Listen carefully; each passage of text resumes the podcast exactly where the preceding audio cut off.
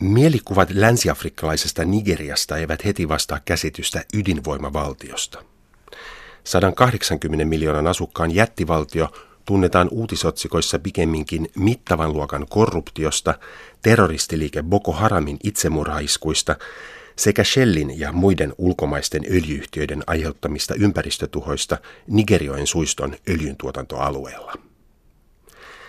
Kielteisistä ja kaoottisista mielikuvista huolimatta ydinvoiman käyttöönotto saattaa hyvinkin olla todellisuutta lähitulevaisuudessa myös Nigeriassa, sillä hallitus on allekirjoittanut venäläisen Rosatomin kanssa sopimuksen neljätuhatta kaksisataa megawatin ydinvoimalan rakentamisesta. Kyse olisi samankokoisista voimaloista kuin Pyhäjoelle suunnitteilla oleva Fennovoiman ydinvoimala. Jos aikataulussa pysytään, Nigerian ensimmäisen ydinvoimalan olisi määrä valmistua vuonna kaksituhattakaksikymmentäviisi. Rosatom on Venäjän valtion ydinvoimayhtiö, joka vastaa lisäksi maan ydinaseohjelmasta ja toimii samalla myös säteilyturvaviranomaisena. Viime vuosina yhtiö on aktiivisesti markkinoinut ydinvoimalahankkeita ulkomailla. Suomen ja Nigerian lisäksi uusia venäläisvalmisteisia ydinvoimaloita on rakenteilla tai suunnitteilla ainakin Valko-Venäjällä, Turkissa, Egyptissä, Etelä-Afrikassa, Jordaniassa, Iranissa, Intiassa, Bangladeshissa, Vietnamissa, Kiinassa ja Argentiinassa. Afrikan maissa Rosatom on allekirjoittanut aiesopimuksia myös Ghanan, Kenian ja Algerian kanssa. Allekirjoitetuista sopimuksista ja jo pitkällä olevista suunnitelmista huolimatta Nigeriassakin vain harva uskoo ydinvoimaloiden tuottavan maassa sähköä lähivuosina, toteaa tutkija Imoh Obioh nigerialaisen Obafemi Awolowon yliopiston energiatutkimuksen keskuksesta. Imoh Obioh kirjoittaa Nigerian ydinvoimaohjelman haasteista ja niiden voittamisesta nigerialaisen päivälehden Guardianin julkaisemassa artikkelissaan. Tutkijan mielestä ydinvoimahanke tuntuisi olevan jonkinlainen positiivinen keppihevonen, jonka ainoa arvo ei tulisi olemaan valmiiden voimaloiden tuottamassa energiassa, vaan vähintään yhtä tärkeää olisi voimaloiden suunnittelu- ja rakentamisvaiheen aikana ikään kuin oheistuotteena syntyvä muu tekninen kehitys. Ydinvoimaohjelmiin liittyy haasteita, kuten korkeat investointikustannukset, ionisoiva säteily ja radioaktiiviset jätteet. Jätteiden käsittely, turvallisuus ja ydinvoimaan liittyvät talouskysymykset ovat ymmärrettävästi julkisen huolen kohteena. Näistä haasteista huolimatta useat kehittyvät maat ovat ydinvoimaohjelmiensa myötä kokeneet monenlaista teknistä kehitystä, mikä on edesauttanut niiden talouskasvua. Tämä johtuu siitä, että ihmisten osaamisen kehittäminen ja instituutioiden suorituskyvyn edistäminen ovat onnistuneen ydinvoimaohjelman keskeisiä edellytyksiä. Ihmisten ja instituutioiden kehitys puolestaan edesauttaa monenlaista teknistä kehitystä ja johtaa tulevaisuudessa siihen, että kyseiset maat pystyvät itse luomaan uusia innovaatioita ja omaehtoista tuotantoa. Kansainvälisen atomienergiajärjestön I A E A:n suosituksen mukaan ydinvoimalahankkeiden suunnitteluun ja rakentamiseen tulisi käyttää keskimäärin seitsemäntoista vuotta. Imoh Obioh toteaa kirjoituksessaan, että näin pitkä suunnittelujakso edellyttää ydinvoimalaa rakentavan maan hallinnolta syvällistä sitoutumista hankkeeseen, sillä esimerkiksi Nigerian oloissa tämä tarkoittaisi sitä, että pelkästään suunnitteluvaiheen aikana presidentti voisi vaihtua maassa neljä kertaa. Nigeriassakin ydinvoimaohjelma on käynnistetty kaikessa hiljaisuudessa jo kymmenen vuotta sitten vuonna kaksituhattakuusi. Suomalaisten kannalta kiinnostavaa on se, että nigerialaiset tutkijat ja insinöörit ovat saaneet ydinenergiaoppia myös Suomessa Säteilyturvakeskuksen järjestämillä vierailuilla. Imoh Obioh suorastaan innostuu luetellessaan pitkän joukon erilaisia teollisuustuotannon muotoja, joita tullaan tarvitsemaan ydinvoimalan rakentamisessa ja joita voitaisiin tehdä Nigeriassa myös kotimaisin voimin. Rakennusmateriaalien valmistuksesta terästuotantoon, koneiden ja laitteiden osien valmistukseen, kemianteollisuuteen ja erilaisiin huolto- ja tukitoimintoihin. Näiden alojen kehittämisessä voisi syntyä paikallisia innovaatioita ja patentteja, joita voisi hyödyntää myös muilla talouden aloilla. Imoh Obiohin käsityksen mukaan esimerkiksi Etelä-Korea on kehittynyt Kaukoidän talousmaadiksi pitkälti juuri ydinvoiman ansiosta. Etelä-Korean ydinvoimaohjelma käynnistettiin jo tuhatyhdeksänsataakuusikymmentäluvulla pian Nigerian itsenäistymisen jälkeen. Ensimmäinen Etelä-Koreaan rakennettu ydinvoimala valmistui maan toiseksi suurimpaan kaupunkiin Bushaniin vuonna tuhatyhdeksänsataaseitsemänkymmentäkahdeksan. Se oli yhdysvaltalaisvalmisteinen ja toimitettiin kutakuinkin avaimet käteen periaatteella. Vain kahdeksan prosenttia rakennustyöstä oli korealaista tuotantoa. Maan seuraavat ydinvoimalat valmistuivat vuosina tuhatyhdeksänsataakahdeksankymmentäkolme ja tuhatyhdeksänsataakahdeksankymmentäviisi samalla tavoin valmistoimituksena. Näissä voimaloissa kotimaassa valmistettujen osien osuus oli parhaimmillaan neljätoista prosenttia. Tämän jälkeen maassa kehitettiin ydinvoimaloiden moduulirakentamista sillä seurauksella, että vuonna tuhatyhdeksänsataayhdeksänkymmentäviisi valmistunut yksikkö oli jo seitsemänkymmentäyhdeksän prosenttisesti kotimaista tuotantoa ja vuonna kaksituhattakaksitoista valmistuneessa ydinvoimalassa saavutettiin sataprosenttinen kotimaisuusaste. Korealaiset rakentavat nyt ydinvoimaloita kotimaassa ja ulkomailla, ja Etelä-Koreasta on tullut eräs maailman johtavista korkean teknologian tuotteiden ja palvelujen viejistä. Sataprosenttisen kotimaisuusasteen saavuttaminen vain kolmekymmentäneljä vuotta ensimmäisen avaimet käteen ratkaisulla toimitetun ydinvoimalan valmistumisen jälkeen on saavutus, johon myös Nigerian tulisi pyrkiä. Etelä-Korean talous on kehittynyt poikkeuksellisen voimakkaasti.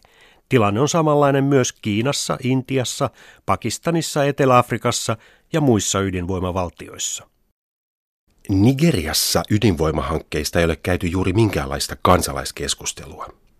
Jos keskiverto nigerialaiselta kysytään mielipidettä ydinvoimalasuunnitelmista, hyvin todennäköinen vastaus on, että Nigeriaan ei missään nimessä pitäisi rakentaa ydinvoimaloita. Yleinen näkemys on, että jos Nigeriassa ei kyetä huolehtimaan öljy- ja kaasuputkien kunnosta ja turvallisuudesta, niin miten sitten ydinvoimaloista? Monet arvelevat myös, että ydinvoimala voisi olla houkutteleva kohde terroristiliike Boko Haramille sekä Nigerjoen suistoalueella öljyputkia sabotoiville militanteille. Ympäristöjärjestöjen mielestä Nigeriaan tulisi ydinvoiman sijasta panostaa pikemminkin aurinkovoimaan, tuulivoimaan ja muihin uusiutuviin energialähteisiin. Nigerialaiset ovat uutisyleisöä siinä, missä ihmiset muualla maailmassa. Vanhempi väestö muistaa hyvin Tšernobylin ydinvoimalan tuhon vuonna tuhatyhdeksänsataakahdeksankymmentäkuusi. Nuoremmat ovat puolestaan nähneet uutisia Japanin Fukushimasta, jossa ydinvoimala vaurioitui maanjäristyksessä ja sitä seuranneessa tsunamissa vuonna kaksituhattayksitoista. Imoh Obioh toteaa, että Tšernobylin onnettomuudessa kuoli yli neljätuhatta ihmistä ja Fukushimassa menehtyi kuusi ydinvoimalan työntekijää. Energiatutkijan mielestä ydinvoiman riskit ovat silti suhteellisen vähäisiä ja ongelmana on ennemminkin se, etteivät ihmiset ole vakuuttuneita ydinvoiman turvallisuudesta tai siitä, että turvallisuutta voitaisiin edelleenkin lisätä. Näin ydinvoimaa markkinoidaan Nigeriassa. Ydinvoimalat aiheuttavat toki riskin lähialueiden asukkaille, mikäli niitä ei huoleta ja johdeta asianmukaisesti. Työntekijöiden ja sivullisten suojelemiseksi on kehitetty kuitenkin yhä uusia keinoja.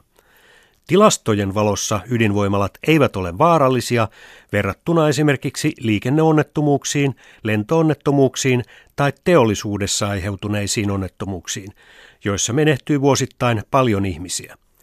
Ydinvoiman suhteellisesta turvallisuudesta todistaa se, että kolmekymmentäkolme maassa on kuuden vuosikymmenen aikana koettu vain muutama vakavampi ydinonnettomuus, vaikka kaikkien kaupallisessa käytössä olleiden reaktoreiden yhteenlaskettu toiminta-aika on jo yli kuusitoistatuhatta vuotta.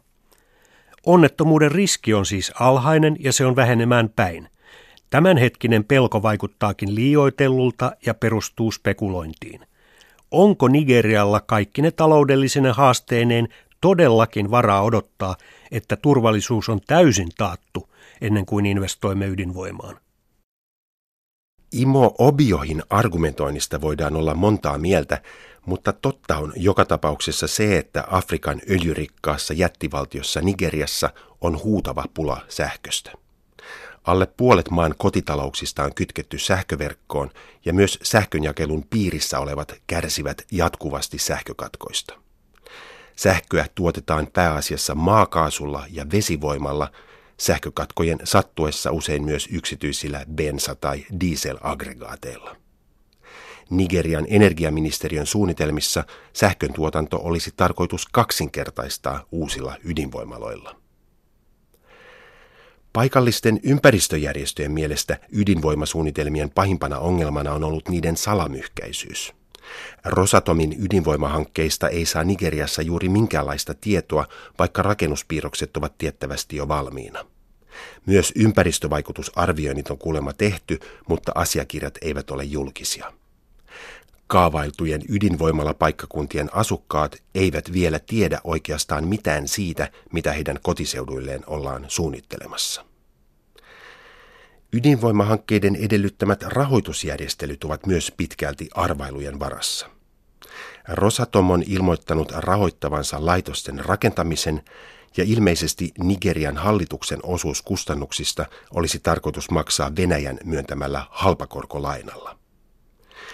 Ydinvoimahankkeita kannattava energiatutkija Imoh Obioh on huolissaan siitä, onko edes maan korkein johto presidentti Muhammadu Buharia myöten täysin selvillä rahoitussuunnitelmista sekä siitä, mitä ydinvoimahankkeet edellyttävät Nigerian hallitukselta. Rahoituskuvioista riippumatta Nigerialla tulee olemaan lukuisia velvoitteita ydinvoimalahankkeiden toteuttamisessa. Nämä liittyvät ennen muuta raskaiden laitteistojen toimittamiseen, satamasta rakennuskohteeseen sekä sähköverkon laajentamiseen. Mikäli osa ydinvoimaloiden rakennuskalustosta on liian raskasta maantiekuljetuksiin, hallituksen tulee valmistautua vesireittien ruoppaamiseen tai uusien rautateiden rakentamiseen. Näistä koituvat kustannukset tulevat viime kädessä hallituksen maksettaviksi ja niiden suunnittelu olisi käynnistettävä hyvissä ajoin. Muutoin koneet jäävät seisomaan satamiin siihen asti, kunnes kuljetusreitit ovat valmistuneet, mikä voi johtaa tarpeettomiin viivästyksiin. Paikallisen median mainitsemien summien perusteella Nigeriaan suunniteltujen ydinvoimaloiden hinta tulisi olemaan moninkertainen verrattuna esimerkiksi Pyhäjoelle kaavailtuun Fennovoiman ydinlaitokseen. Neljän ydinvoimalan yhteishinnaksi on arvioitu kahdeksankymmentä miljardia dollaria. Kallis lasku tulee siitä, että Nigeriassa Rosatom suunnittelee tekevänsä kaiken työn alusta loppuun asti. Se suunnittelee ja rakentaa laitokset ja vastaa niiden käytöstä, polttoaineen toimituksesta ja ydinjätteen käsittelystä. Rosatom myös kouluttaa paikallisen henkilökunnan, laatii ydinvoimalatoimintaa koskevat lait ja toimii paikallisena säteilyturvakeskuksena. Uraanipolttoaine tuodaan Venäjältä ja ydinjätteet viedään Venäjälle. Mahdollisesti sopimukseen kuuluu myös laitosten purkaminen sadan vuoden päästä. Pahimmassa tapauksessa ydinvoimaohjelma sitoisi Nigerian sadan vuoden ajaksi riippuvaiseksi venäläisistä asiantuntijoista ja Venäjältä tuodusta uraanista. Tätä kaikkea Imoh Obioh ei kerro omassa kirjoituksessaan. Sen sijaan hän peräänkuuluttaa laajaa kansallista yhteisymmärrystä, jota tullaan tarvitsemaan ydinvoimalahankkeiden toteuttamiseen ja siihen, että ydinvoimaohjelma johtaisi Etelä-Korean esimerkin kaltaiseen tekniseen kehitykseen.